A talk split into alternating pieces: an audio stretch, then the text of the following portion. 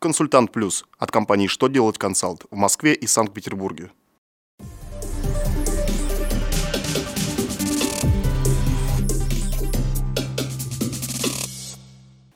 Добрый день! Для вас работает служба информации телеканала «Что делает ТВ» в студии Ольга Тихонова.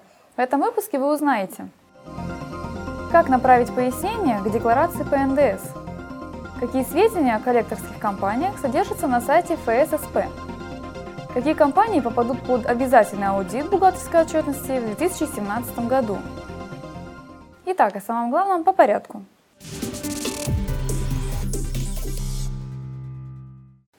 Налоговая служба утвердила электронный формат пояснений к налоговой декларации по НДС. Напомним, с 1 января 2017 года вступили в силу изменения в первую часть Налогового кодекса, устанавливающие особенности проведения камеральных проверок декларации по НДС.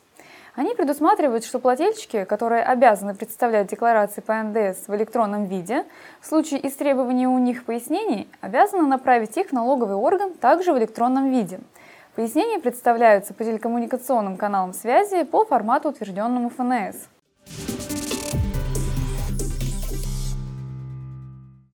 На сайте Федеральной службы судебных приставов размещен реестр компаний, занимающихся возвращением долгов.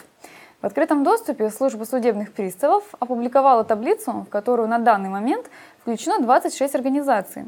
Таблица содержит информацию о дате включения компании в реестр, основные реквизиты и документ, на основании которого организация ведет коллекторскую деятельность.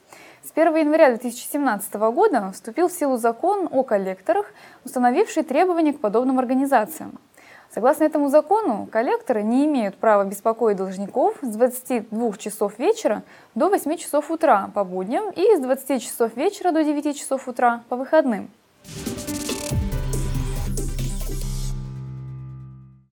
Министерство финансов Российской Федерации на официальном сайте опубликовало перечень случаев, когда компания подпадает под обязательный аудит бухгалтерской отчетности. Информация Минфина в форме таблицы содержится полный перечень обстоятельств, при которых назначается обязательный аудит. Министерство привело документы, согласно которым должен проводиться аудит и виды отчетности, подлежащие аудиту. Кроме того, в таблице есть информация о том, кто в каждом случае должен проводить обязательный аудит.